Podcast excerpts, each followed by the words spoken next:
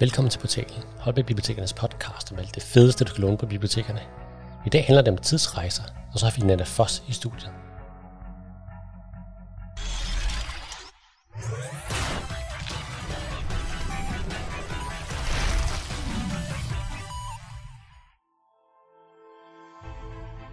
Tænk at kunne rejse tilbage i tiden og møde sine forældre som unge. Tænk at man kunne rejse ud i fremtiden og møde sit ældre sig, eller rejse tilbage og give sig selv gode råd. Tidsrejse har altid været kilde til gode historier eller gyser, når man leger med tiden og paradoxer opstår. Men hvad ville der ske, hvis man rejste tilbage i tiden og slog Hitler ihjel, inden han kom til magten?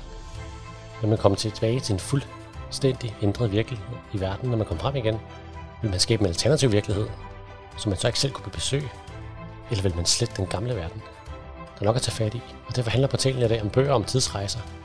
Jeg har før haft fat i bøger om tidsrejser, som tegneserien Mikkel i episode 5, og Lysets Hjerte af Tempus Fugit i episode 12. Men vi kan starte et sted i dag, som alle burde kende. Tilbage i Fangen for Azkaban var tidsrejser en del af plottet i Harry Potter, men emnet dukker nu op igen her, 19 år efter Voldemort blev besejret.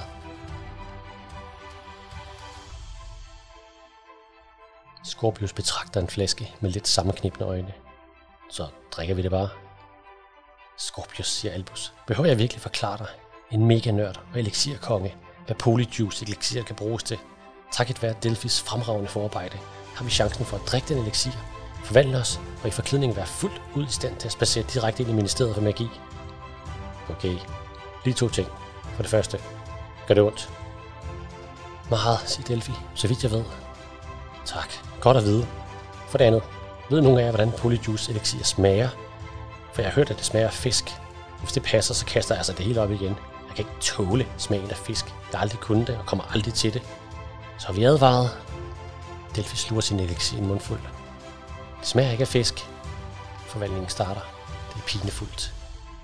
Far, far, det, far, det smager det ret godt. Det gør ondt, men... Hun bøvser højlydt. Okay, det tager jeg mig igen. Der er en svag... Hun bøvser igen og bliver til Hermione. Faktisk en, en overvældende fiskeagtig eftersmag. Okay, siger Albus, det er wow. Scorpius også. Dobbelt wow. Delphi som Hermione. Det, det her føles ikke sådan, som jeg, jeg, jeg, jeg lyder endda som hende. Tre gange wow.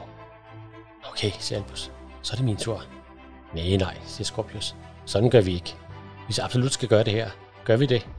Han tager smilet et par meget karakteristiske briller på. Sammen. 3, 2, 1. De bunder. Det, det smager da meget godt. Så rammer smerten ham. Men det, det føles knap så godt. De begynder begge at forvandle sig, og de er pinefuldt. Albus bliver til Ron, Scorpius bliver til Harry. De to ser på hinanden, helt tavse. Det, det er virkelig sært, er det ikke, siger Albus. Scorpius hygger sig. Meget dramatisk siger han, ind på dit værelse er sted. Det har været en absolut forfærdelig og slem synd at have. Albus griner. Scorpius. Scorpius slinger sin karpe over skuldrene. Det var din idé. Og jeg skulle være ham. Og du skulle være Ron. Jeg vil bare have det lidt sjovt, før jeg... Han kommer til at bøves højlydt. Okay, det var virkelig ulækkert. Ved I hvad, siger Albus. Han skjuler det godt, men onkel Ron er faktisk lige ved at få lidt mave på. Kan I se det? Delphi sukker. Vi må nok ellers komme videre, tror I ikke? De går ud på gaden. Træder ind i en telefonboks. og drejer nummeret 6, 2, 4, 4, 2. Telefonboksen taler til dem. Velkommen Harry Potter. Velkommen Hermione. Granger. Velkommen Ron Weasley. De smiler, mens telefonboksen synker ned gennem gulvet. Harry Potter og det forbandede barn er skrevet af J.K. Rowling og udgivet gennem forlaget Gyldendal. Kan læses for 11 år. Det handler om troldmænd, venskab og tidsrejser. Verden i Harry Potter er farverig og magisk. Normale mennesker kaldes moklere, og de kender intet til den hemmelige verden fyldt med troldmænd og mystiske væsener, der eksisterer i skyggerne. Jeg kunne fylde en hel podcast med spændende detaljer om Potter-universet, men heldigvis kender de fleste verden i forvejen. Der er gået 19 år siden historien om Harry Potter sluttede i Harry Potter og dødsregalierne, og verden har ændret sig en del. Vores helte er blevet voksne og har fået jobs i blandt andet Ministeriet for Magi. På grund af hvad der skete i Harry Potter og Fangen for Azkaban, er tidsvinder er blevet ulovlige, og det er ret vigtigt for den her historie.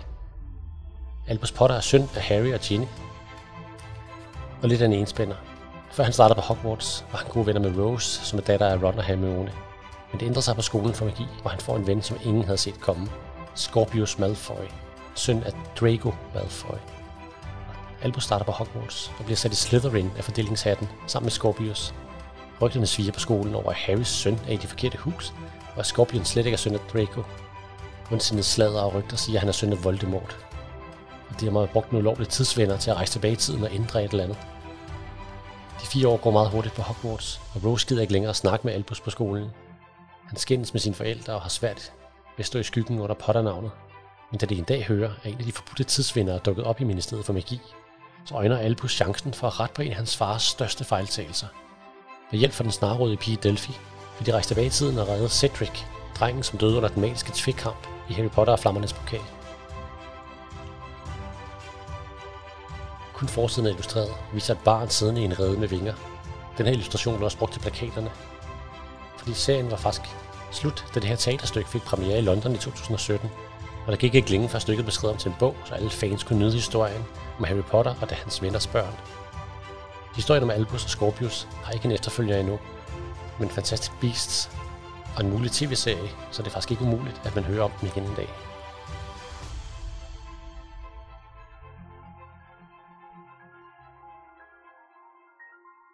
Hvilken maskine skal man bruge for at rejse i tiden? Kræver det en DeLorean, som skal køre præcis 80 mil i timen, eller måske en telefonboks? Kreativiteten med ingen, ingen tag. Og det samme gælder destinationen. Og selvom der er mange serier, som fokuserer på en enkelt tidsrejse, så er der serier, hvor hver eneste bog er en ny rejse til en ny tidsalder. Jakob kravlede op gennem hullet i træhusets gulv. Alle tiders. Træhuset var virkelig fyldt af bøger. Bøger alle vegne. Meget gamle bøger med støvet omslag. Nye bøger med flotte farver på omslagene. Kig lige. Man kan se meget langt omkring, sagde Anne. Hun kiggede ud af træhusets vinduer. Jakob så også ud af vinduet. De andre træer var langt nede under dem.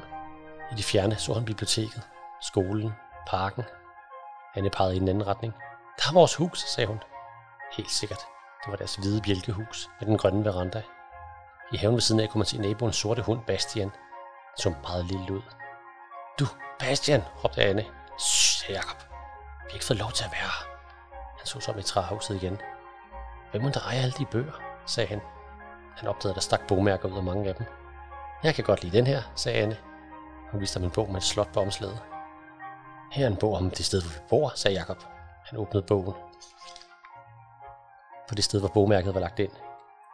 Her er et billede af noget, jeg kender, sagde Jakob. Det er et billede af skoven her. Og her er lige en bog for dig, sagde Anne. Hun viste ham en bog om dinosaurer. Et blåt bogmærke af silke stak ud mellem siderne. Åh, oh, lad mig se den. Jakob satte sin rygsæk fra sig og tog bogen fra hende. Mens du ser på den, så ser jeg på bogen med slottene, sagde Anne. Ej, det dur vist ikke, sagde Jakob. Vi ved jo ikke, hvem der ejer bøgerne. Men mens Jakob sagde dette, åbnede han alligevel dinosaurbogen på det sted, hvor bogmærket var lagt ind. Han kunne ikke modstå fristelsen. Han blev hen til et billede af en forhistorisk flyvende krybdyr. En pteranodon. Han pegede på de store flagermusagtige vinger. Wow, viskede Jakob. Jeg ville ønske, at jeg fik en pteranodon. Og se virkeligheden. Jakob studerede billedet af det sære væsen, der steg op mod himlen. Ah, skreg Anne. Hvad er der? skreg Jakob. Et monster. Hun pegede over mod træhusets vindue. Du fantaserer, Anne, sagde Jakob. Nej, det er rigtigt, sagde Anne. Jakob så ud af vinduet. Et kæmpestort væsen gled gennem luften hen over trætoppen. Der løb en underlig lang kant langt den snakke, og den havde et skinnende næb og store flammusagtige vinger. Det var en rigtig levende pteranodon. Væsenet bevægede sig en bue op mod himlen. Den havde retning lige mod træhuset. Det lignede et svævefly. Vinden tog til. Bladene på træet rastede. Pludselig får væsenet opad. Helt op i himlen. Jakob for nær ud af vinduet, da han prøvede at fylde dem øjnene. Blæsten blev endnu kraftigere, og vinden susede. Det magiske hus i træet 1, Dinosaurerne kommer, er skrevet af Mary Pope Osborne og udgivet gennem forlaget Carlsen. Serien er på omkring 20 og kan læses for 9 år. Det handler om tidsrejser, og så varierer genrerne altså for hver bog. Den første er selvfølgelig om dinosaurer. Historien starter i vores verden, men ideen om, at man kan rejse i tiden. Og den magi udvider sig småt, som historien fortsætter, og med mange korrekte historiske facts. Jakob er 9,5 år, bruger briller og elsker bøger. Han er klog og meget hurtigt tænkende dreng. Hans lille søster Anne er 8 år og er virkelig god med dyr og ikke bange for ret meget. En dag, da Jakob og Anne har leje af skoven, finder de et mystisk trætophus højt oppe i et træ. Huset er fyldt med bøger, som er noget, det Jakob holder mest af. Han bladrer begejstret i en bog om dinosaurer, da huset begynder at snore ukontrollabelt. Pludselig befinder huset sig et andet sted. Et sted, hvor det vrimler med dinosaurer. Og det går for børnene, at de er rejst 65 millioner år tilbage i tiden. Jakob vil selvfølgelig udnytte deres rejse til at tage noter omkring dinosaurer. Men der er enkelte ting, der er vigtigere, som hvordan kommer de hjem igen. Derudover finder de hurtigt ud af, det er ikke alle dinosaurer, som er lige søde. Forsiden er flot og tegnefilmsagtigt illustreret. Den fantastiske Jan Kær, der nok mest er kendt for tegnik med nomerne, og viser Jakob og Anne, som gemmer sig for en T-Rex. Men resten af bogen, ligesom de oprindelige amerikanske forsider, er tegnet af Salme Dokka. Der er flere sort illustrationer inde i bogen, som er virkelig flotte og stemningsfyldte.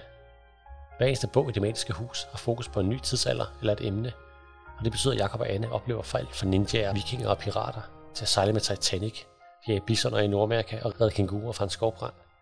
Alle bøgerne er spændende, og der går også snart et fortsættende plot op omkring, hvem der ejer det mediske hus, og hvad det faktisk skal bruges til.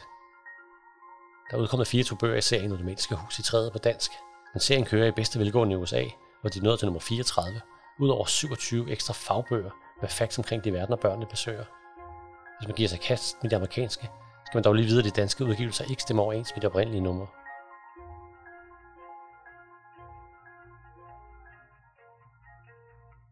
Der findes mange idéer til, hvordan tidsrejser kan ske, og hvilket former for energi, der skal til, for at det lykkes.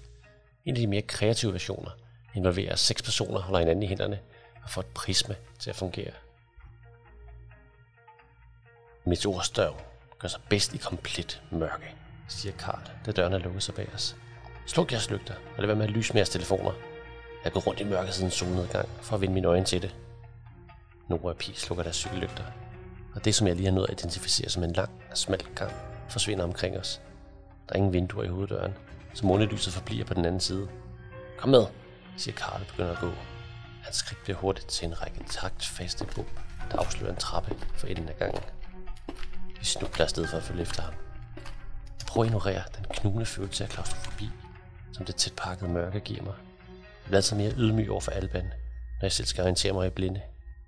Min to støder ind i trappens nederste trin, men jeg undertrykker hurtigt bandeordene, der knister sig frem bag mine sammenbitte tænder. Jeres øjne vil hurtigt vende sig til at undvære elektrisk lys, siger Karl et sted over os. Og så vil stjernehimlen være meget mere tydelig. Vi kommer op på en lille repro, og det lyder som om Karl åbner en dør foran os. Min fingerspidser genkender følelsen af en afskaldet maling, da jeg strejfer døren på vej ind i et nyt lokale. Det er ikke helt så mørkt som den kulsorte gang, og mine øjne udnytter krydret det svage månelys. Vi befinder os et sted med køligt luft og en hul, højloftet rumklang. Pludselig bliver jeg overvældet en følelse af, at jeg har været her før. Mit indre snører sig sammen til en stram bylt, og får mig til at hive efter vejret. Alben vender sig om. Emilie, siger han dæmpet. Jeg griber fat i hans arm for at forhindre gulvet i at forsvinde under mig. Hans hånd lukker sig om min, og hans ansigt kommer tættere på i halvmørket. Er, er du okay? Ja, ja, det skal jeg. Bare forpustet efter trappen. Jeg forventer, at han skal se igennem min ynkelige løgn på et splitsekund. Men i det samme ligger Linus en hånd på hans skulder fra den anden side og trækker afsted med ham. Ivrigt speedsnakkende om meteorstorm. Min hånd føles koldere, da Alban slipper den. Tag dig nu sammen, Emilie. Jeg kniber øjnene en smule sammen, for at kunne afkode de grå silhuetter i lokalet. Plankerne under mine fødder er brede, dækket af bøger og kort, spredt mellem løse papirark i et mønster, der virker bekendt. Skråt foran mig står en kontorstol. Gult skumgummi titter ud gennem et hul i det mølætte betræk på ryglænet. Ved siden af stolen svejer en høj stabel bøger, og et par meter derfra står en stor hvid cyklænder på et stativ. En stjernekikkert. Linus er allerede i gang med at inspicere de mange knapper, fordybet i en samtale med Karl. I hjertet slår en kold bøtte. Jeg holder vejret og løfter blikket mod loftet. Det giver et sug i maven, da jeg ser stjernehimlen opdelt i firkanter. Taget er lavet af glas, ligesom i et drivhus. Jeg har været her før. I drømmen, hvor jeg mødte ham, der lignede Noah. Jeg viger med hovedet. Nej, det er simpelthen for langt ude. Jeg har aldrig mødt Karl. Jeg kan ikke huske hans gårdsplads, eller hans hoveddør, eller noget som helst andet for det her hus. Jeg har helt sikkert ikke været i huset før, og min hjerne kan vel ikke genskabe lokale, når jeg aldrig har set det. Men så kommer jeg i tanke om, at jeg for nogle år siden så et program om reinkarnationer. De medvirkende kunne genkende steder, de aldrig havde besøgt, fordi deres sjæle åbenbart havde minder fra deres tidligere kroppe. Åh oh nej, måske det er déjà vu. Måske har jeg været her i et andet liv. Jeg lukker øjnene og prøver at fokusere. Nej. Det er tilfældigt, at det minder om drømmen. Totalt tilfældigt. Det betyder ikke noget. Min fornuft kæmper for at overdøve tankemøllet. Jeg åbner øjnene og skimmer lokalet med tilbageholdt åndedræt. Mit hjerte tæsker løs på ribbenene og får mig til at svede, selvom jeg har køligt. Jeg skriver hen mod Noah, der ser op i novembernatten. Hans profil er tegnet skarpt og med en stor hvid flade.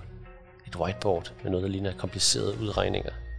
Det er som, han fornemmer mit blik, for efter et par sekunder drejer han ansigtet væk fra stjernerne og ser på mig.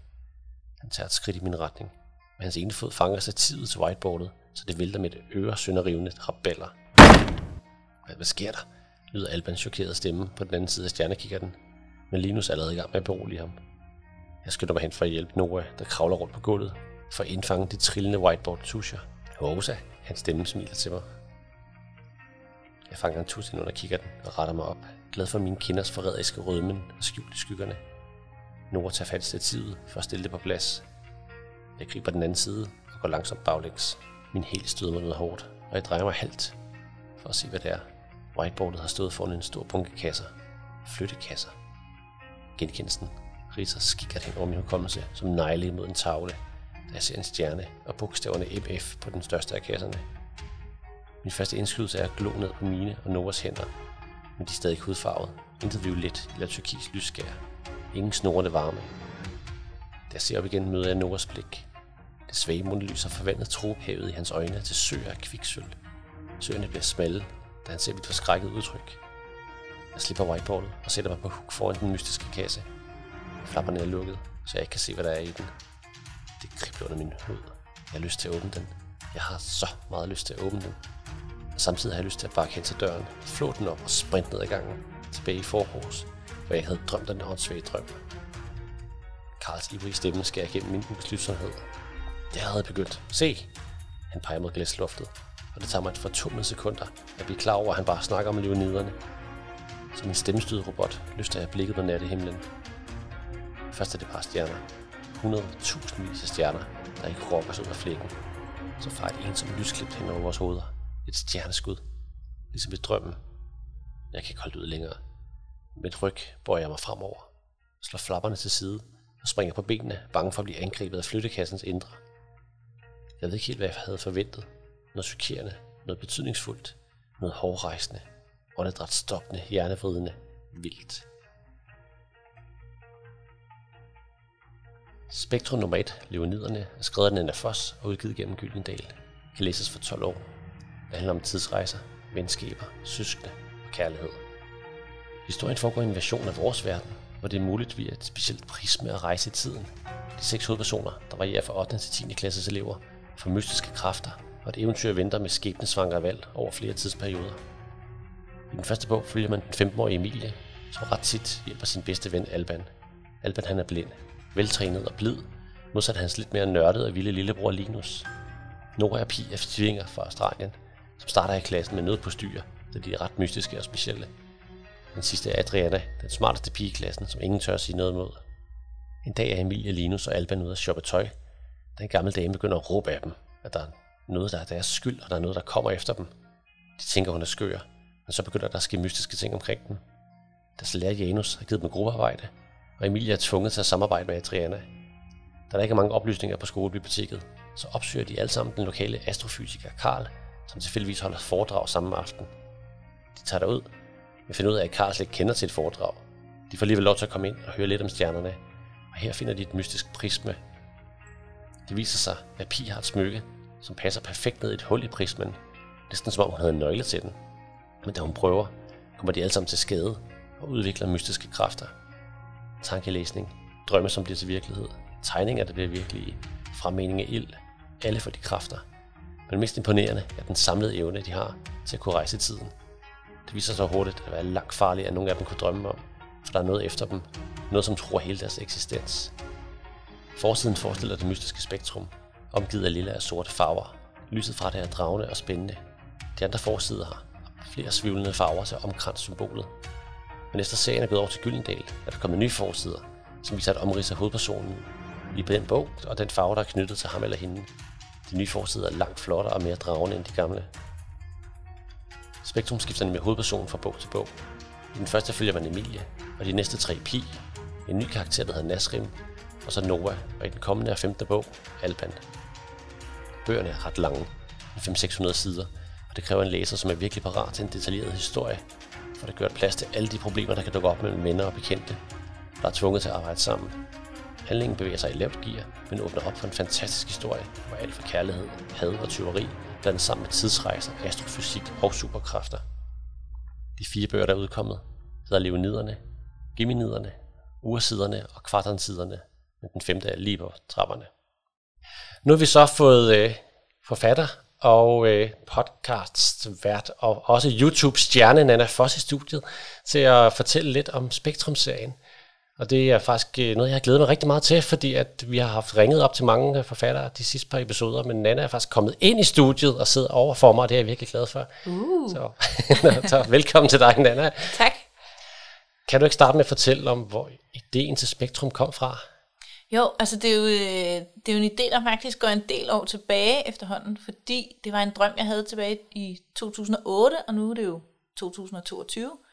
Øh, og jeg, og så, jeg har simpelthen skrevet ned, det var den 15. oktober 2008. Jeg ved præcis, øh, hvilken dato det var, fordi øh, jeg vågnede op fra en drøm, øh, som jeg kunne huske meget tydeligt. Sådan et, nærmest en marit, altså den der type drøm, hvor du nærmest kan mærke det på din puls, øh, når du vågner, at, at der, der har været et eller andet øh, på spil i den der drøm. Og jeg kunne huske meget tydeligt, at det var sådan nogle unge, det var sådan en flok af unge mennesker, der var på flugt for sådan noget mørke energi, sådan nogle mørke væsener. Øh, og den eneste måde, de kunne slippe væk fra de her mørke væsener på, det var ved at holde hinanden i hænderne, og så lyse deres hænder i forskellige farver, og så skulle de ligesom rejse i tiden for at, øh, at slippe væk fra det her mørke. Øhm, og det er jo sådan mere eller mindre det, der er blevet konceptet i Spektrum-serien. Men det var jo ligesom et koncept, det var ikke helt nok. Øh, jeg havde en idé om, hvem de her karakterer var. Jeg havde en idé om, der skulle være en, der var handicappet. Kunne, havde jeg, altså, jeg stod simpelthen op efter den der drøm og skrev ned i et kladehæfte, hvad jeg ligesom kunne huske. Og der har jeg også skrevet ned, hvilke personer det var, jeg så for mig. At der var sådan en, en lidt hardcore type med noget lidt, lidt vildt hår, og der var en øh, pi øh, med, med hendes dreadlocks og, og sådan noget. Jeg er også helt tilbage fra den drøm der. Og der var nogen, der skulle være søskende, og nogen, der måske skulle være kærester, og så var der en, der skulle have et handicap. Og det er jo så den, den min blinde hovedperson, Alban, der er helt tilbage fra, fra, fra der. Øh, men det der, altså det var ikke nok med et koncept. Øh, jeg manglede ligesom noget, der havde, havde mere øh, substans. Så jeg, øh, jeg gik tilbage og bladrede i nogle af alle mine mange, mange, mange, mange ufærdige historier, som jeg havde sindssygt mange. Altså helt tilbage fra, da jeg var lille og, og selv sad og klipsede dem sammen og tegnede forsider og sådan noget. Men jeg havde ligesom nogle brudstykker og nogle scener, som øh, liggende på min gamle computer, som jeg tænkte, nu kigger jeg lige igennem og ser, om der er et eller andet, der giver noget inspiration til noget. Og så fandt jeg en scene med en pige, der, øh, der drømmer om en dreng, som har sådan et mystisk prismesmykke. Og så øh, står hun op midt om natten og tegner ham, øh, fordi det, hun er så fascineret af den der dreng og den der drøm og det der underlige smykke, han har. Og så da hun kommer i skoledagen efter, så møder hun ham. Altså så findes han simpelthen i virkeligheden, selvom hun aldrig har mødt ham før. Og det blev, blev sådan ligesom startskuddet til den første spektrumbog. Og den første hovedperson, Emilie, som møder Noah, der har det her mystiske smykke, som kan noget, øh, og som man allerede fornemmer i den der drøm i starten af bogen. Så det er det der med at kombinere en konkret scene, og så et koncept, Øhm, og så, så blev det, voksede det bare derfra. Og så da jeg først fandt ud af, at jeg ville skifte hovedperson for hver bog, så passede det med, at, øh, at øh, af forskellige årsager, at, at der ender med at komme ni bøger i den her serie. Og du ved, at der er ni bøger? Ja, det har jeg vidst helt, helt fra starten. Jeg startede med at skrive øh, første bog i tredje person datid, og det, det, altså, det havde ikke rigtig, øh, jeg synes, det manglede noget liv, så jeg skrev hele bogen forfra. Jeg var egentlig færdig med den, oh. men skrev den helt forfra, og lavede det om til første person nutid. Og da jeg ligesom først kom ind i hovedet på den første hovedperson, Emilie, så tænkte jeg, at det gider jeg simpelthen ikke mere end, altså, elsker Emilie og identificerer mig meget med Emilie, men jeg synes ikke, at hun er spændende nok til at være hovedperson i flere bøger. Så tænkte jeg, hvad nu hvis man faktisk vender kameraet for hver bog og oplever måske endda de samme situationer, men i hvert fald de samme personer fra forskellige vinkler. Hvad gør det ved vores opfattelse af, en, af bestemte situationer, bestemte typer personer, som du egentlig tror, du kender bare ved at kigge på dem? Og da jeg først så ligesom tænkte, at det kunne være et spændende koncept at bygge serien op omkring, netop fordi det er sådan noget med tidsrejser, du har mulighed for at opleve situationer fra flere vinkler på flere forskellige måder, det synes jeg kunne være vildt spændende. Og så var det, at universet lige pludselig udvidede sig og blev, blev til de her ni bøger.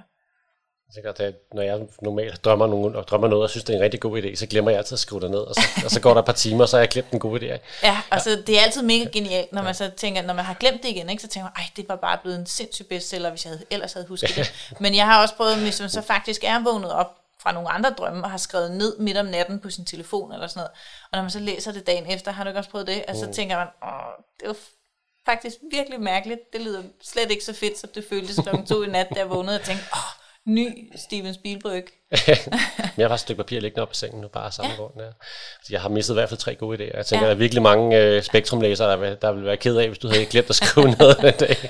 ja, altså, så kunne det være, at, øh, at man havde kombineret den der drømmescene med, med noget andet, ikke? men måske ikke lige med de lysende hænder og mørke væsener og tidsregnerne. Du havde seks hovedpersoner i den første, og du vidste, der skulle være ni bøger. Ja.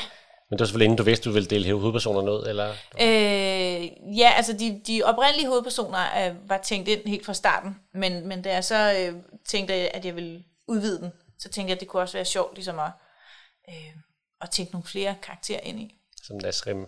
Øh, ja, Nasrin, hun dukker jo først op, øh, altså hun er faktisk nævnt allerede i den første bog, og hun er også nævnt i den, i den anden, men, men altså det, vi snakker halve sætninger. Wow, der, er nogle, der er nogle læsere, der jeg lavede sådan en gættekonkurrence, inden træerne udkom, og sådan, øh, okay, hvem tror du bliver hovedperson i bog 3? Og der var simpelthen nogen, der gættede, at det var hende, fordi at hendes wow. navn er nævnt en gang i toeren, og halvdelen af hendes navn er nævnt i etteren. Og der er, der er jo folk, der sidder og læser de her bøger. Sådan, altså, jeg mødte en, en pige på en, en bogmesse, som havde skrevet i, øh, ind i omslaget, hvor mange gange hun havde læst den, og det var sådan otte gange eller sådan noget, at hun havde læst Livnederne på det tidspunkt. Og hun var sådan, men hun glædede sig så meget til at læse dem igen, når der kom en ny bog, fordi så skulle hun opdage endnu flere ting, hun havde overset i de første otte gennemlæsninger. Det tror jeg, det er en god idé, når de, når de netop er så lange, så, mm. så kan man godt glemme noget, hvis man har læst fire, så går der lige ja. et halvt år, inden den næste kommer et år ja. måske. Ikke? Ja. Så. Sådan er det jo også med tv-serier, ja. ikke? Nogle gange, hvis man, hvis man ikke lige får recappet, så man sådan, åh, hvem var det nu han var, og hvorfor var de uvenner, og mm, hvad var det, de lavede der? Og, åh, altså, det kan hurtigt sådan ødelægge oplevelsen, at man fuldstændig glemt, hvad det egentlig ja. var, der var på spil. Noget andet, der er virkelig, virkelig svært at skrive om, det er jo tidsrejser. Ja. Fordi man skal virkelig passe på ikke med at træde ud fra stregerne. Og, ja, helt vildt. Og, og du ligger jo allerede ud i den første med, med at, med at de rejser tilbage i tiden, og for at vide, at de har været der mm. før. Og tænker, mm. hvordan, hvordan har du øh, sørget for at holde den øh, kontinuitet for tidsrejserne? Jamen altså, det bliver jo sværere og sværere for hver bog, fordi dels fordi det er tidsrejser, og der kommer flere og flere tidslinjer i spil. Øh, de rejser tilbage til flere og flere tidspunkter i fortiden. Øh, der kommer også nogle andre tidsrejsegrupper, der kommer nogle nye tidsrejsende, der kommer nogle nye problematikker. Verden åbner sig ligesom, eller Spektrum-universet åbner sig mere og mere op for hver bog. Plus, at det jo også har jeg fundet ud af en kæmpe udfordring at skrive fra nye perspektiver hver gang. Fordi mm. jeg skal, nu her sidder jeg med bog 5 her, og jeg skal hele tiden tænke, okay, øh, hvad ved Pi, som er hovedpersonen i bog 2? Og hvad ved hun som Alban, som er min nuværende hovedperson, som han ikke ved? Øh, og hvad ved læseren, som ingen af karaktererne ved? Og hvad har de snakket om i bog 3, som... Altså, det er virkelig sådan noget med at sidde og læse tilbage og sådan regne på fingrene med, hvad, altså, hvem ved hvad lige nu? Og hvad ved læseren, at de forskellige karakterer ved? Hvilke hemmeligheder har de for hinanden? Og hvad har de regnet ud hver især? Og hvad ved hele gruppen? Og hvad der kommer nogen af dem, der ved? Og, altså, det er sådan helt altså det tager, det er så svært. nogle, altså nogle gange, når man sidder med alle de der bolde i luften. Mm. Det er mega fedt, når det lykkes. Jeg elsker jo, når, det, når ting er kompliceret. Der er nogle gange, hvor jeg bare sidder og banker hovedet ned i bordet og tænker, altså, hvem bildte der ind, at det var en fed idé at debutere med en Nibbins-serie med skiftende hovedpersoner, der handler om tidsrejser. Altså, det er virkelig sådan opskriften på how not to do, hvis man gerne vil, vil skrive bøger og bare lige prøve sig frem med den første. Altså, men det er fedt, det er mega fedt, når, det, altså, når ting går op i en højere enhed. Det er, altså, du researcher en del også, øh, som, om ikke bare, hvis nogen skal spille skak, så, du, ja. så snakker du også med andre, der er gode til, gode ja. til skak, og kan, kan spille det igennem, og ja. Så du går virkelig ned i detaljerne. Jamen, det er jo også, altså jeg synes personligt, det er jo skide til at sidde og læse en bog, eller se en film, hvor man tænker, okay, du har vist aldrig nogensinde reddet på en hest, eller altså et eller andet, hvis man selv ved noget om noget, og det er så meget tydeligt, at folk bare tænker, det er der nok ikke nogen, der lægger mærke til. Øh, men det betyder også, at jeg skriver nogle helt af helvedes til scener nogle gange, fordi for eksempel de der skakscener, som mm. der er mange af i, i bog 4, fordi ja. Nora og Alban spiller skak sammen. Øh, altså der måtte jeg jo bare skrive scenen, som jeg gerne ville have den, og så bare skrive nogle random brækker, som de, så rykkede han kongen hen til et eller andet. Og der havde jeg nogle testlæsere på, der, der kunne hjælpe mig med, hvordan, hvilken brik ville de i virkeligheden rykke, og der var jo for, altså, de var jo flade af grinen, fordi sådan, hold kæft, hvor ved du bare overhovedet ikke noget om skak, og hvor er det bare sjovt, altså. Så, og jeg har også blinde testlæsere på til at hjælpe mig med, med altså at få, få blinde tingene omkring Alban, så han, altså så man ikke sidder som blind læser og tænker, altså det vil man overhovedet ikke gøre med en smartphone som blind, for eksempel, eller sådan vil man slet ikke gøre eller tænke. Øh, altså, det er mega vigtigt, synes jeg, at, at altså, selvom man ikke som seende har mulighed for at gå ind og fact-tjekke på samme måde som en, en blind læser, for eksempel, så synes jeg, det er vigtigt, at det føles autentisk, at det føles som noget, der er researchet igennem. Det kan være virkelig svært at skrive fra en blind synsvinkel. Der, Ja. tænker, nu ved jeg, at du har væltet din guitar derhjemme, eller noget, for at finde ud af, hvad lyd den lavede og sådan Ja, noget. ja altså det er en virkelig stor udfordring. Især faktisk, når man skal skrive actionscener, fordi det bliver meget hurtigt. Altså det er jo meningen, det skal være forvirrende, fordi det er forvirrende at være omgivet af kaos, når du ikke kan se noget. Og du ikke kunne se, hvad var det, der eksploderede derovre, eller hvem var det, der råbte det der, eller sådan. Altså, men, men det kan også hurtigt blive så forvirrende, at det bliver en mega irriterende læseoplevelse. Og det er en balancegang. Det skal selvfølgelig være troværdigt, men det skal også være spændende at læse, og du skal ikke blive hægtet af som læser, fordi at, at det bliver for, for mærkeligt. Øhm, og så er det også svært faktisk at skrive sådan nogle scener med sådan noget øh, altså tension, mm hvor at, at to karakterer snakker sammen, og der er en eller anden subtekst om, at den ene er forelsket i den anden, eller nogen er, har en hemmelighed, som man godt kan fornemme, at og sådan noget. Øh, fordi jeg har jo ikke ansigtsudtryk, jeg har ikke kropssprog, jeg har kun lyde og lugte.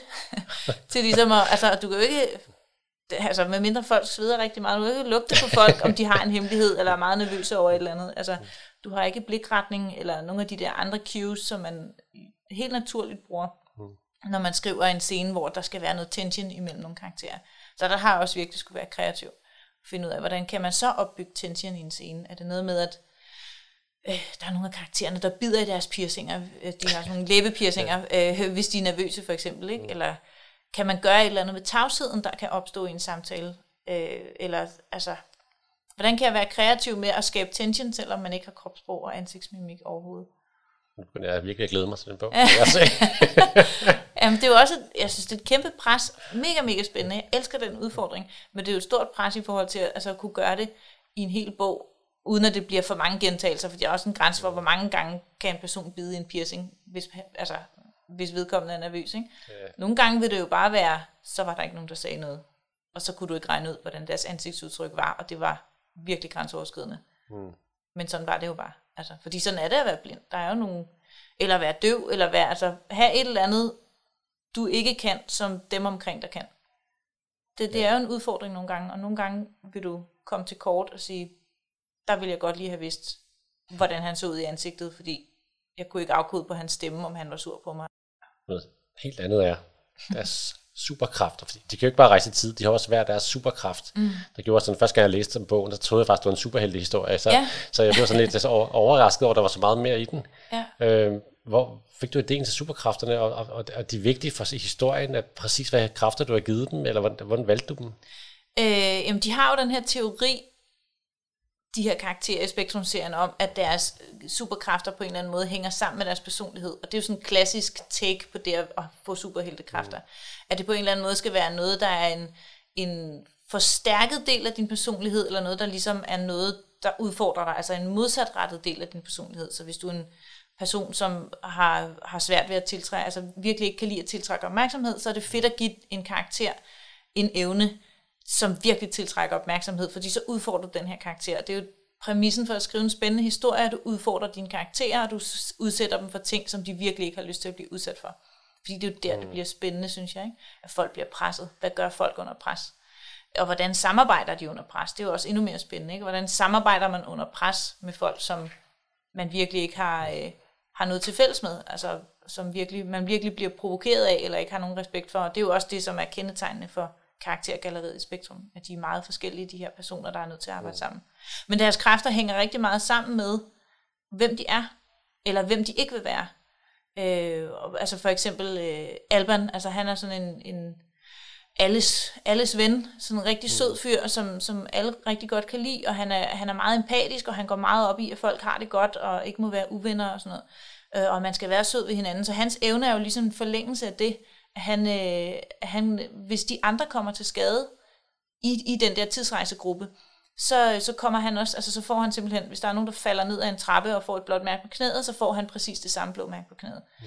Det skaber også noget, synes jeg, interessant i deres dynamik, fordi der er en anden karakter, som hedder Noah, som er sådan en total slagsbror, og, og ellers fuldstændig ligeglad med, hvad folk synes om ham, og, og kan godt finde på bare at komme op og slås, hvis folk lige får provokeret ham lidt og sådan noget. Og det kan han jo ikke lige pludselig gøre, fordi han er bundet til en anden person, som bliver påvirket af, hvis han kommer op og slås med en anden person. Så er der en karakter som øh, Pi, der, kan, altså, der kommer til at sætte ild til ting, hvis hun føler et eller andet for stærkt. Øh, og hun er meget temperamentsfuld, og det er jo en kæmpe udfordring for hende. Øh, fordi hendes følelser lige, lige pludselig altså, er, er brandbare, altså sådan helt fysisk. Så, altså, så på en eller anden måde er det også en, altså, at, at karaktererne bliver udfordret af, hvor kommer det her fra, og jeg er nødt til på en eller anden måde at forlige mig med, at det er den her person, jeg er, og det er det, der har skabt min evne, og for at kunne kontrollere min evne, er jeg nok nødt til at, at ligesom se mig selv i øjnene og acceptere, at det her det er også en del af mig. Og Nashrin, som er hovedperson i træerne, har jo det her indre mørke, som også på en eller anden måde, altså fordi hun er enormt vred, hun er en meget, meget vred karakter, meget destruktiv karakter, tænker grimme ting om andre, men, men dybest set også bare utrolig grimme ting om sig selv. Altså, øh, og hun, hun kan jo ødelægge ting ved at, ved at røre ved dem, men hun kan også hele ting ved at røre ved dem. Altså, altså lidt spoileragtigt, og så alligevel ikke, fordi det siger, øh, det, siger, det siger rigtig meget om, hvem hun er som karakter. Jeg tror ikke, det er en overraskelse for nogen, at det er den evne, hun ender med at få. Mm. Øh, fordi det handler jo også om at se i øjnene, at det, jeg føler, kan være destruktivt, men det kan også være ikke destruktivt, mm. hvis jeg vælger at, at håndtere det på en, en ordentlig måde, og, og lukke op og, over for andre mennesker og sådan noget. Ikke? Det, nu du snakker om skygger. Ja. Du havde din drøm med skyggerne, og som jo også dukker op allerede i den første, at, at mm. der er jo noget efter dem. Ja. Horavakui. Ja. Og at, hvor har du fået navnet til dem henne, og, og, og, og, og vidste du allerede fra start, hvad, hvad, hvad, hvad, hvad de her skygger skulle være? Og... Øh, ja, altså jeg har, øh, jeg har, det er et udtryk, man bruger inden for billedkunst, og især sådan, altså jeg kan huske, at vi havde om det i oldtidskundskab i gymnasiet. Det, det er simpelthen et udtryk, man bruger om, om hvis man forsøger at udfylde alle flader, øh, alle, alle øh, områder på, et, på en flade, for eksempel på en, en krukke, du skal male eller et eller andet.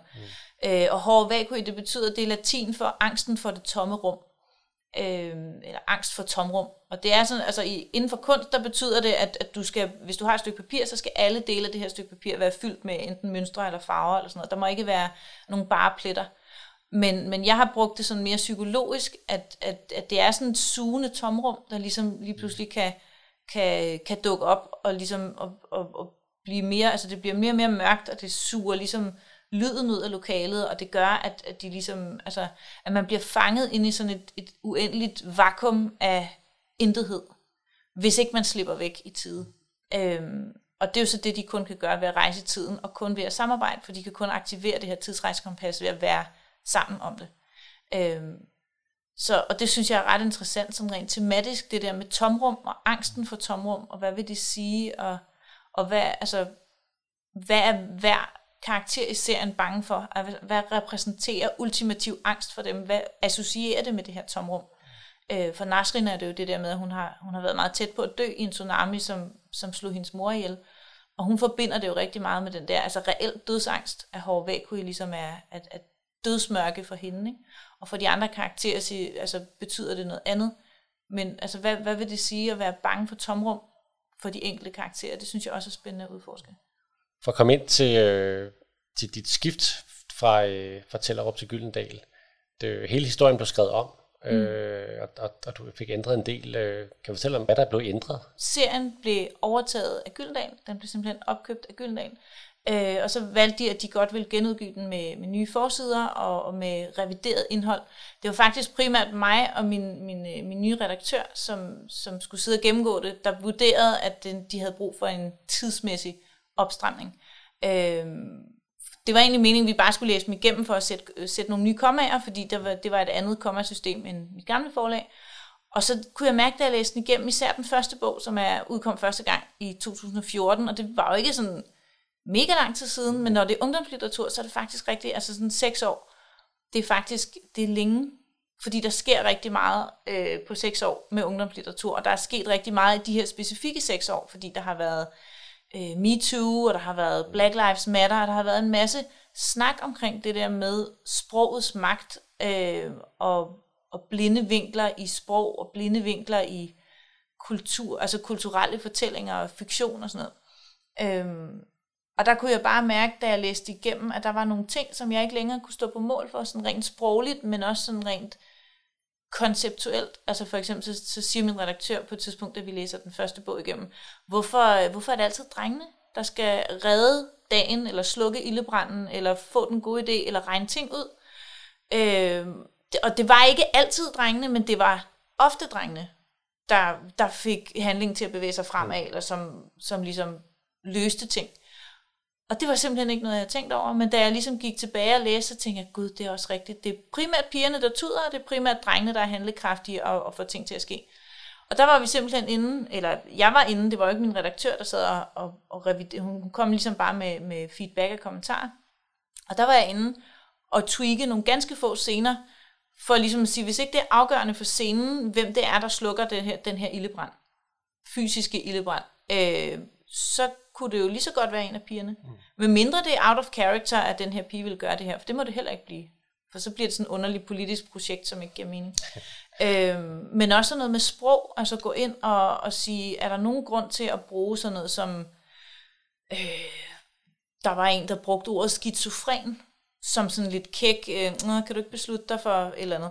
Mm-hmm. Øhm, hvor jeg tænkte, det, altså, det er der jo ikke nogen grund til, fordi at have skizofreni, det er jo en, en seriøs lidelse, som, altså, lidt ligesom jeg tror, folk, der har OCD, synes, det er super belastende. Nå, kan du godt lide, at din kuglepen ligger i rækkefølge på skrivebordet, og jeg har bare totalt OCD.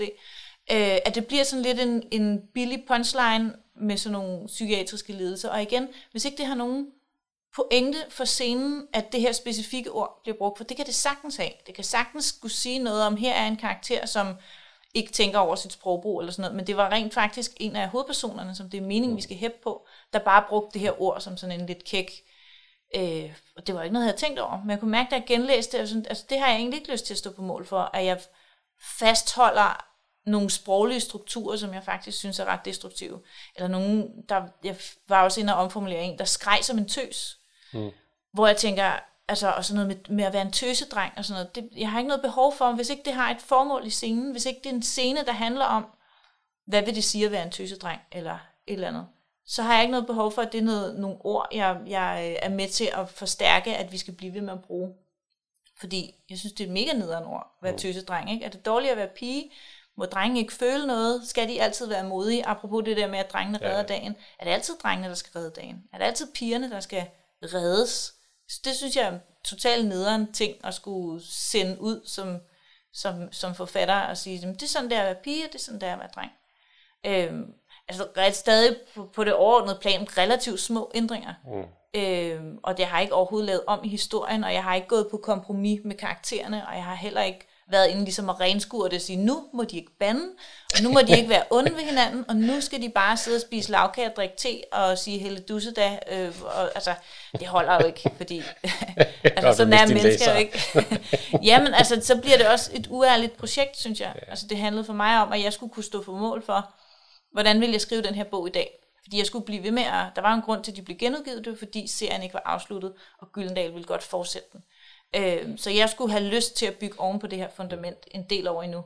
Og det havde jeg simpelthen ikke. Altså jeg, jeg har også udviklet mig rigtig meget som forfatter, fordi Leoniderne øh, var min første bog, jeg nogensinde havde skrevet. Og, og man lærer bare nogle ting, og man tager stilling til sit ansvar som forfatter på en helt anden måde, synes jeg, når man lige har, har nogle bøger under vesten, og, og begynder at tænke mere over altså sprogets magt og, og sproglige strukturer, man vil eller ikke vil Altså, det er helt fantastisk, at, at, at forlag overtager en serie, som allerede er kørende. Det, mm. det, det ikke sjældent, man hører om det, fordi normalt, hvis man forlaget dropper en serie, så, så, dør, ja. så dør den. Ja. Så jeg var vildt glad for at høre, at, øh, at, at, at, du, at du faktisk får lov til at genudgive de andre også, ikke? så de kunne ja. få sådan en ensformighed på hylden. Ja. Ikke? At ja. Bibliotekerne så ikke er så gode til at købe op, ja. det, det er så en ting, men man kan håbe på et tidspunkt, at de får den, den der rene hvide øh, bogryg der, ja. øh, som ikke er blevet blandet med, med de andre gamle lille farver, fordi så begynder ja. det lige pludselig at blive sådan lidt farveladet. Ja. Og de nye forsider er jo fantastiske. Ja, jamen jeg er så glad for de nye øh, forsider. Jeg skulle lige vende mig til dem, fordi de er så anderledes end de gamle, som jeg også holdt virkelig meget af. Men, øh, men jeg synes virkelig, de har fået et fedt, sådan moderne look, øh, og, en, og en fed farveprofil også. Og, og hver enkelt bog har fået en fed identitet, synes jeg. Mm. Øh, så det er blevet, altså jeg, jeg er simpelthen så glad for, for den, hele den proces, der har været omkring øh, genudgivelsen. Det har været en meget lærerig oplevelse, og, og noget, som jeg er mega glad for, vi gjorde, selvom det var totalt lorte sommerferie. altså, vi havde jo kun en sommerferie til at læse, læse og genredigere fire lange romaner, ikke? Ja. Fordi de skulle til tryk lige efter sommerferien. Så det var sådan, okay, enten så gør vi det, eller også så, øh, så, ud, altså, så genudgiver vi bare de gamle manuskripter. Og der kunne jeg bare mærke, at hvis jeg skal skrive videre på det her mange år endnu, så, øh, så er jeg nødt til bare at sige, Nå, så var det den sommerferie, hvor jeg ikke så min familie. Ja. Det er once in a lifetime, og det, jeg gør det, altså der er også folk, der spørger, skal de så genudgives hvert år, fordi så er du blevet lidt mere politisk korrekt og sådan noget. Hvor jeg siger, det har ikke noget med det at gøre, at jeg skal være politisk korrekt, eller at jeg er krænkelsesparat, eller bla bla, alle de der sådan buzzwords, som ja, folk ja. godt kan lide at smide ind i den der diskussion om sprogets magt. Øh, og jeg, altså, det er jo ikke sådan noget, der kommer til at ske igen. Fordi på et eller andet tidspunkt skal man også lade bøger dø, især mm. ungdomsbøger. Jeg har ikke nogen forestilling om, at der stadig er folk, der læser, læser Spektrum om 100 år. Fordi ungdomslitteratur bliver enormt hurtigt uddateret. Og det skal det også have lov til, fordi ungdomslivet udvikler sig enormt hurtigt. Ikke? Øh, ja. Både med den teknologi, de bruger, og øh, de, de, de, altså ikke, ikke tror jeg så meget de ting, de går op i, for der er stadig nogle universelle ting omkring det der med at være ung og forelske sig for første gang, og skulle løsrive sig fra sin familie mm. og finde ud af, hvem er jeg, og hvilke mennesker vil jeg gerne identificere mig med og sådan noget. Men moderne ungdomsliv udvikler sig alt for hurtigt til, at altså en, en ja. ungdomsbog fra 80'erne er bare ikke på nogen måde aktuelt som andet end et historisk værk. Og det kan jo være interessant nok, synes jeg.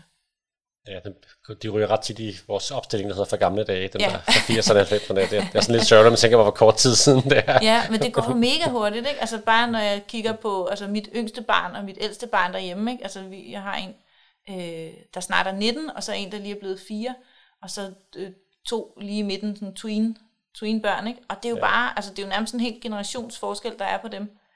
Øh, fordi det går bare så hurtigt. Og, og, og der var engang, man sagde spurt, og nu er det bare mega kikset at sige spurgt, ikke? Og hvem ved, om vi stadig bruger TikTok om, om to år, og sådan. Altså, ting går bare så hurtigt, så hvis, hvis man forsøger at være alt for meget sådan, åh, oh, nu skal jeg være ung med de unge, kan jeg jo heller ikke som sådan en halvgammel forfatter sidde og bilde mig ind, at jeg ved, hvordan det er at være 16, bare fordi jeg selv engang var 16, mm. dengang der ikke nærmest fandtes internet. Altså, det er sådan en helt anden verden, ikke? Ja, det er helt vildt, hvad så det ændrer sig, det kan jeg godt se. Ja. Hvor lang tid tager det så at skrive en bog? Øh, det er øh, meget forskelligt. Altså, jeg kan jo skrive et første udkast ret hurtigt. Den, det hurtigste første udkast, jeg har lavet, det var på Geminiderne, som er bind 2. Og den er jo på 5, 6, 700 bogsider, mm. ikke? Øh, I hvert fald i den gamle version. Og den tog 30 dage, tror jeg, i første udkast, fordi jeg bare mega speed skrev.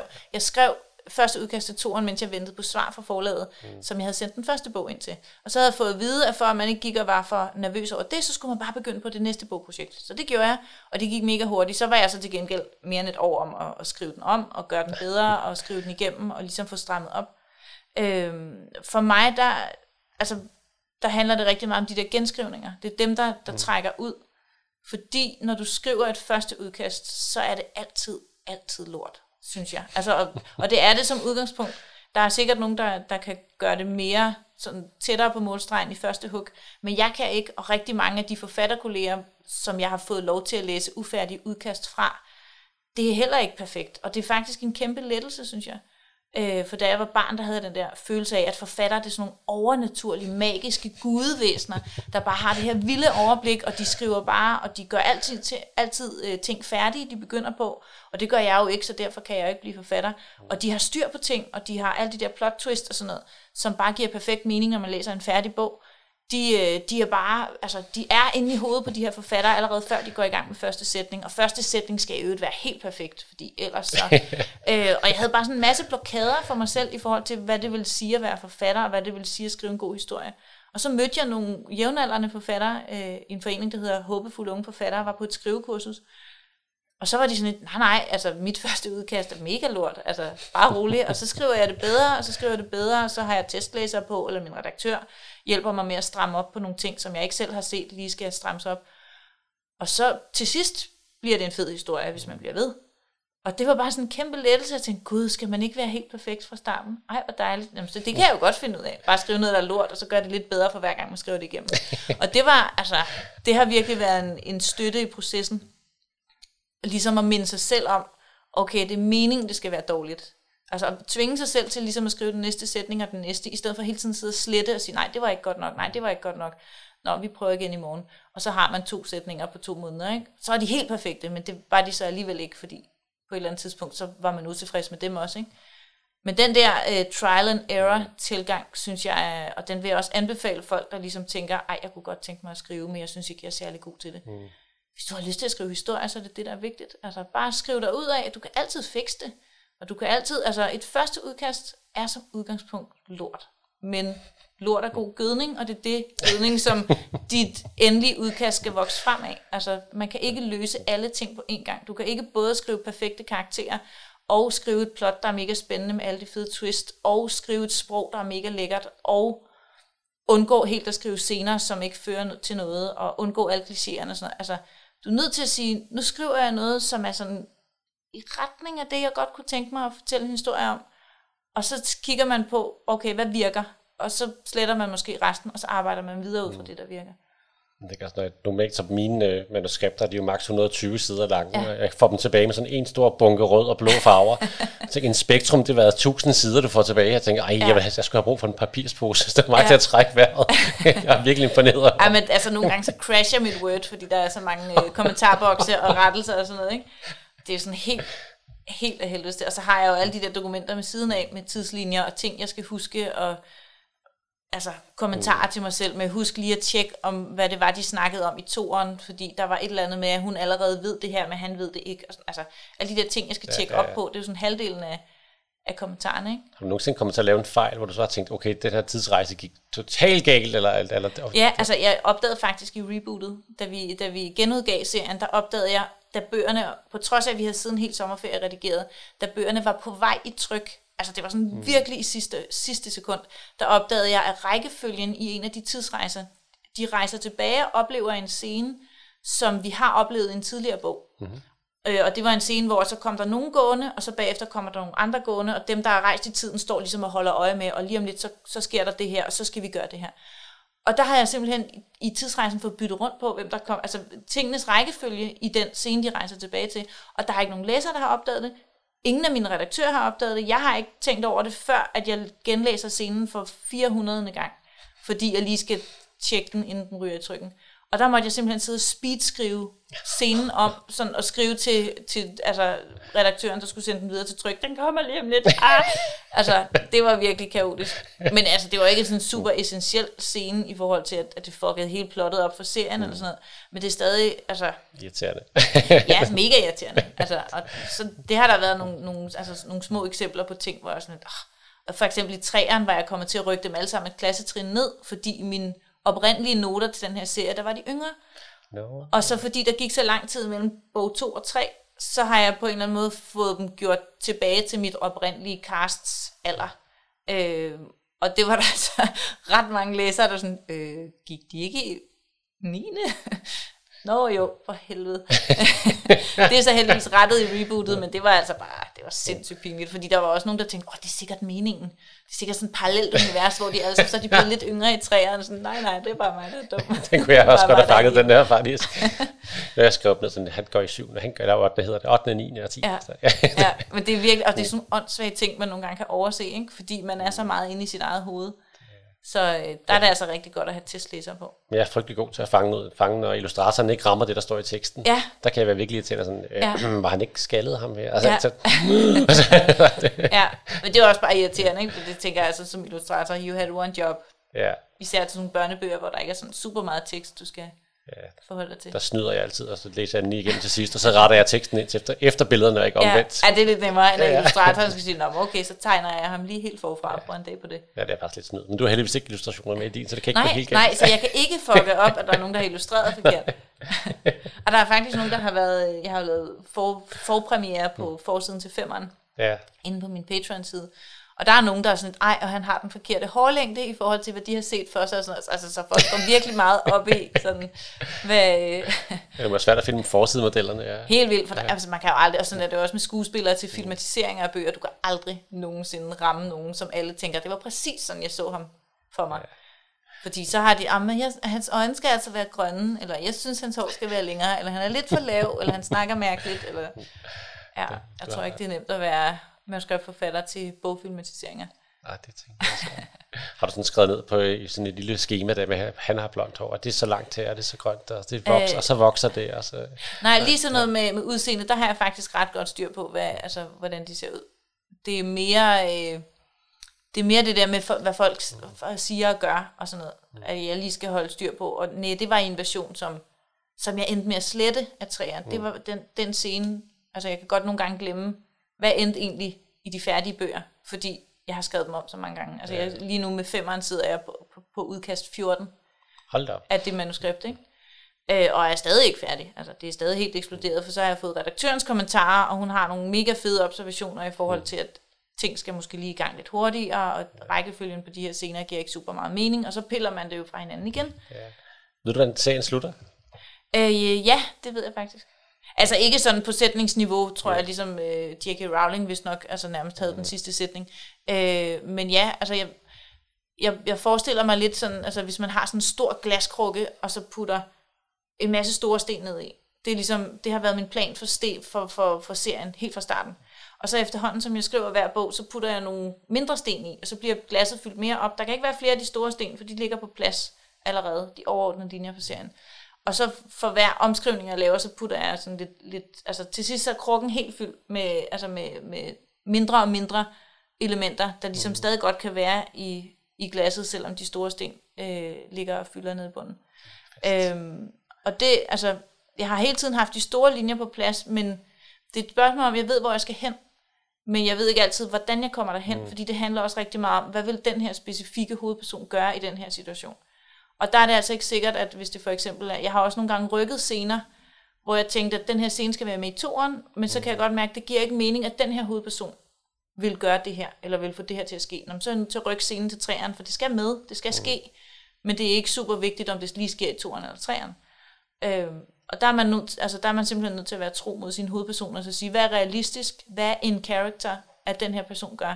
Og hvis ikke det er realistisk, at, at den her hovedperson tager den her beslutning, eller siger det her, eller gør det her, så er man nødt til at skrive det om, så er man nødt til at finde en, en anden vej derhen, hvor man godt vil have plottet hen. Fordi det er noget af det, jeg hader aller, allermest.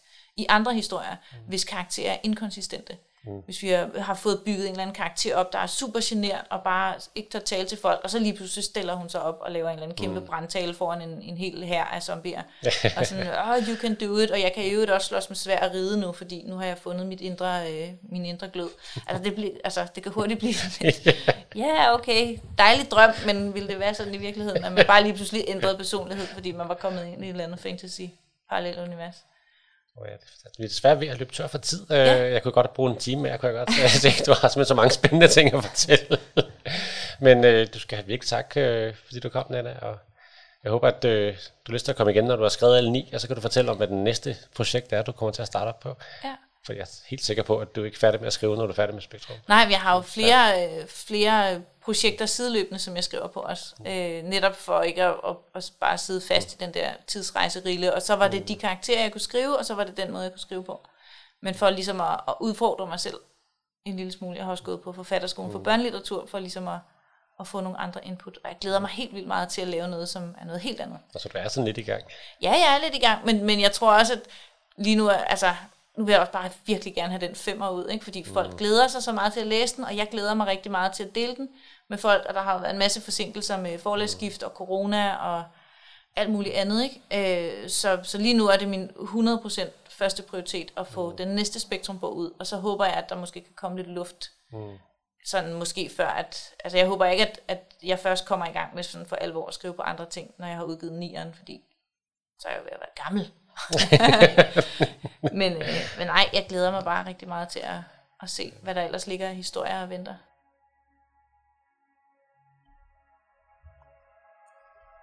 Tidsrejser fungerer godt i både film, serier og spil.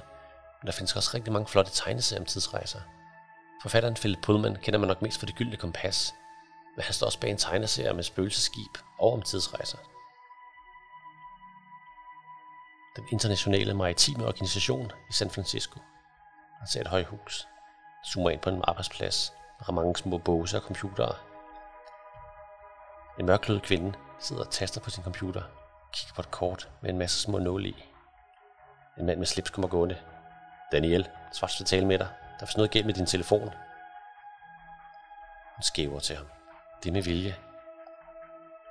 Hey Chris, Mary Alice er igen blevet set. En tanker ud fra Somalia. Det er fire gange i år. De stiger på kortet begge to. På alle verdens have. Og altid samme historie. Der er tog. Hun dukker op. Togen letter. Og hun er væk.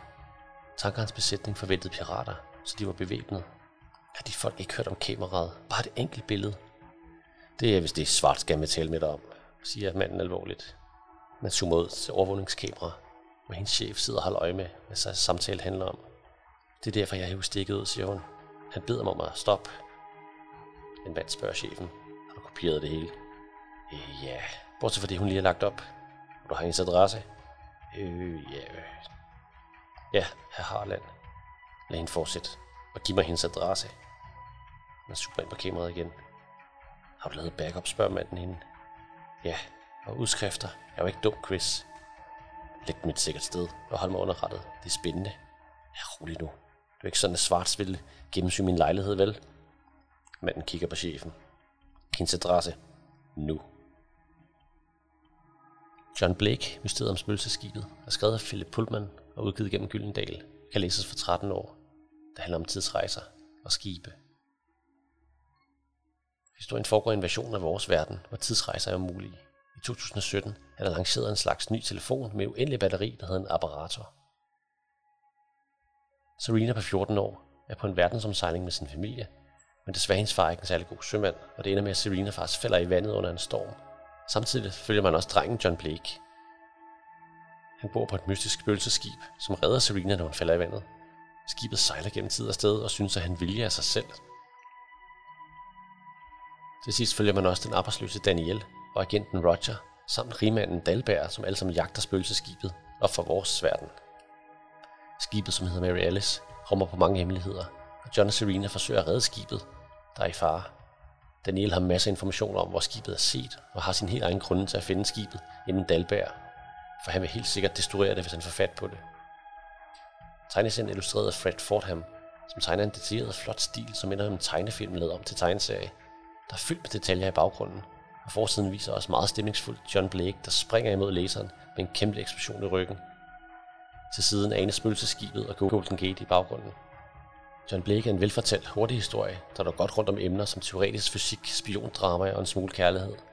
Men modsat hans romaner er der ikke tvunget en del religionskritik ind. Det er ærgerligt, det er kun en enkelt historie, for der er sådan en rig mulighed for at lave flere eventyr med John Blake, når den her tegneserie slutter.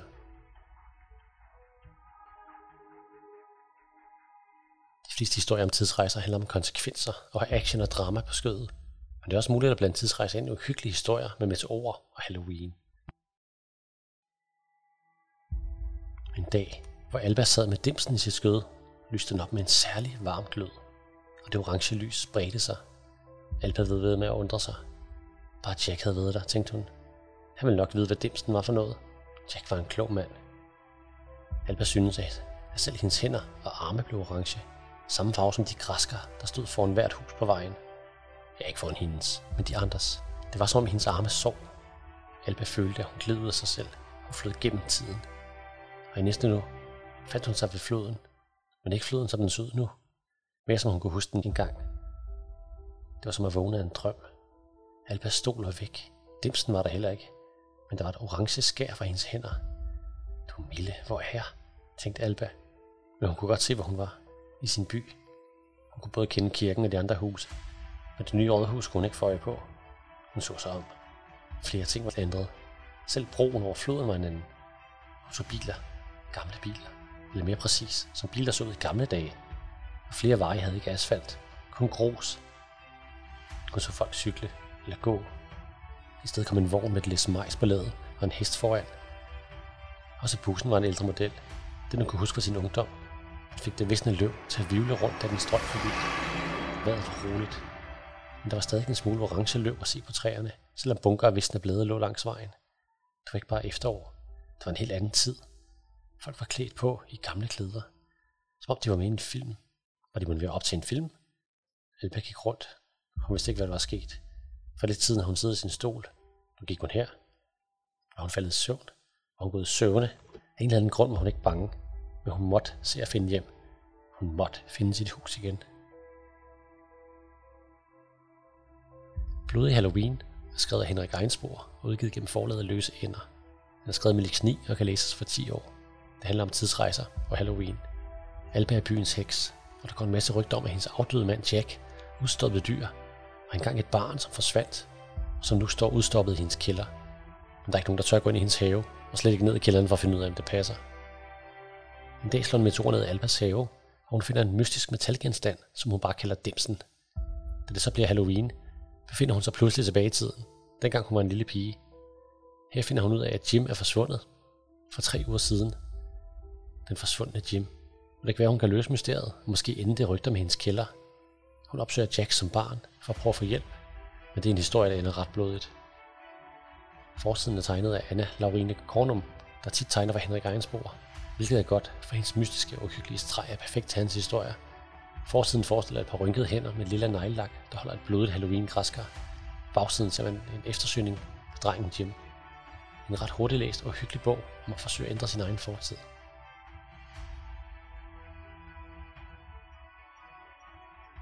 Der kan være mange gode grunde til at rejse i tiden. For nogle er det for at ændre sin fejl i fortiden. For andre er at ændre et skæbnesvangers valg, der havde konsekvenser. Men for nogen er det bare en god mulighed for at være utrolig nørdet. Hvis der fandtes en mere irriterende lyd end skræmmende Lego-klodser, så kendte Nikolaj den ikke. Insisterende fingre, der bare blev ved med at skovle frem og tilbage. Lave bølgegang i det kantede plastikhav med et helt urimeligt støjinferno til følge. Det var en lyd, man måske kunne have båret over med i en vuggestue eller en børnehave. Men skulle ikke, når man var på tur med sin 40-årige far. og Det var ham, der lavede lyden. Han lå på knæ og rodede hæmningsløst i en stor kasse Lego. Og Nikolaj var bare glad for, at mobiltelefoner var opfundet, så han kunne gemme sig med displayet helt op i fjeset. Det havde kun været 10 minutter ved legetøjsmessen, Toy Fair 2019, men Nikolaj havde allerede fået rigeligt. Far, seriøst, er du ikke snart færdig med det der? Væsede han ud mellem tænderne og holdt blikket fastrettet mod YouTubes lindrende verden. Han kunne næsten gemme hele sit ansigt, hvis han holdt telefonen højt nok. Du samler jo ikke engang på Lego. Helt korrekt, Sønneke. Men af og til kan der gemme sig nogle ret så fede non-Lego-ting nede på bunden af kasserne. Det bundfælder sig ligesom. Alle de der små dele, som ikke lige er Lego. Non-Lego. Seriøst. Er det overhovedet et ord? Faren rejste sig. Han så lidt vred ud. I hvert fald utålmodig. Du forstår ikke, Nico. Det er et, et hul. En slags revne i systemet. De her mennesker. Han nikkede over mod den ældre, gråskikkede mand, som passede Lego-standen. Han er ligeglad med alt andet end Lego. Det er vi, sagde den gamle mand med et skuldertræk. Hvis du nu for eksempel leder efter et våben til Space Lords, fortsatte faren og fik julelys i øjnene, da han nævnte sit elskede plastikmonster fra 80'erne. Åh, nej, ikke dem igen. Nikolaj ville ønske, at han havde noget gaffatape, så han simpelthen kunne klæbe telefonen fast til sit ansigt. Det her vil være det perfekte sted at finde det til en billig pris. Faren gik ned på knæ igen, lød hænderne feje skramlende gennem klodserne. Der kan nemt ligge en kanon til Blastmaster, eller måske en stav til Hexor i sådan en kasse Lego. Nej, okay, ikke nemt, men du ved, er en teoretisk chance. En lille teoretisk chance. De her mennesker har ingen forstand på det. Vitterligt ingen. Den gamle Lego sælger træk på skuldrene igen. Men så lidt misfornøjet ud nu. Nikolajs far var lige faldet i en smule i popularitet. Hvis miraklet skete, og han rent faktisk fandt et våben til en af sine space-lorte, som Nikolaj morer som jeg kaldte den, ville det sikkert være til en pris, han kunne mærke. Nikolaj morer sig lidt over den tanke. Så noget tænker alle de smarte samler det ikke på. Faren skævede sin flok seje fyre med kasketter og tatoveringer. De grinede og bladrede sig over for hinanden med det alt det vilde legetøj, de havde købt. Men du er sned af en dem, ikke far? Jo, min søn. Far mente sin opmærksomhed på Lego-kassen igen og trak et lille sort plastikgevær op. Han inspicerede det nøje, rystede sig på hovedet med synlig skuffelse, malede over ansigtet og smed det. Nej, der er ikke noget her. Det er bare billige kinabras det hele. Det var helt vildt, så pinlig faren var blevet de sidste par år. Det var åbenbart meget hårdt at blive 40. Før i tiden havde han været en helt normal far. Ikke lige for sej, men det mindste havde han ikke været med legetøj. Måske troede han, det ville gøre ham yngre, hvis han også skulle få fat i alle de der actionfigurer, han havde haft som barn. Nikolaj fattede ikke en meter af det. Og faren snakkede fandme snart ikke om andet om de fjollede figurer. Det var som om han var en baby. Som det eneste, der gjorde ham glad, var at sidde og dimse med det plastiklort. Og nogle af hans hjemmealdrende venner var endnu værre. Han havde en ven på 43 eller sådan noget, der legede med Duplo.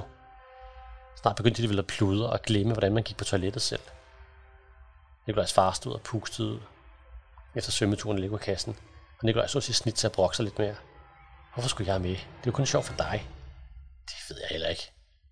Jeg ville også hellere have været et sted alene. Der var et øjebliks akavet tavshed, så fortsatte faren. Men din mor synes, det var en god idé. Så du ikke bare sad op på dit værelse hele dagen og spillede det der spil. Nikolaj skulle til at fortælle faren, hvad det der spil hed, men han havde pludselig fået øje på en pige, og det gad han ikke, for hun så virkelig sød ud. Lyshåret med en halvlang eller halvkort frisyr, han kunne ikke huske, hvad det hed, men hvis den overhovedet havde et navn. Men som gjorde hans 13-årige krop glad helt dybt inde i. Og pigen var på en tung papkasse, hvilket var en helt afsindig god undskyldning for at komme i snak med hende. Han forlod faren uden et ord. Nu da der endelig var en grund til at være taget med på den åndssvage, pinlige legetøjsmesse. Nørdrejsen er skrevet af Jonas Vildmand og udgivet gennem forlaget Kaos. Kan læses for 12 år. Det handler om samlere, legetøj og tidsrejser. Nikolaj er 13 år og har en far, som pludselig, da han fylder 40, begynder at jagte gammel legetøj som en mega pinlig kæmpe baby.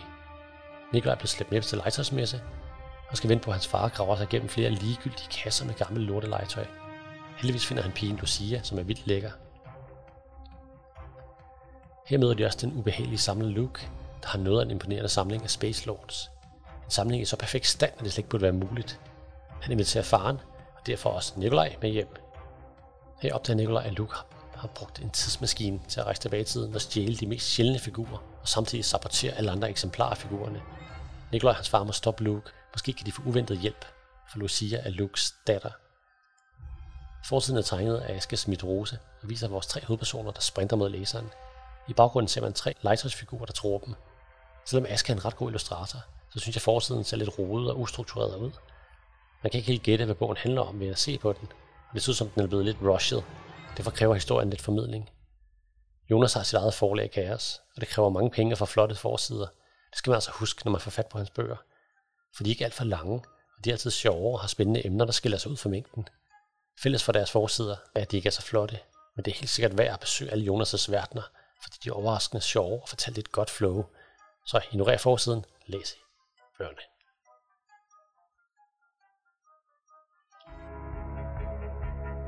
Tak fordi I lyttede til portalen Holbæk Bibliotekernes podcast om alle de fedeste ting, du kan finde på biblioteket.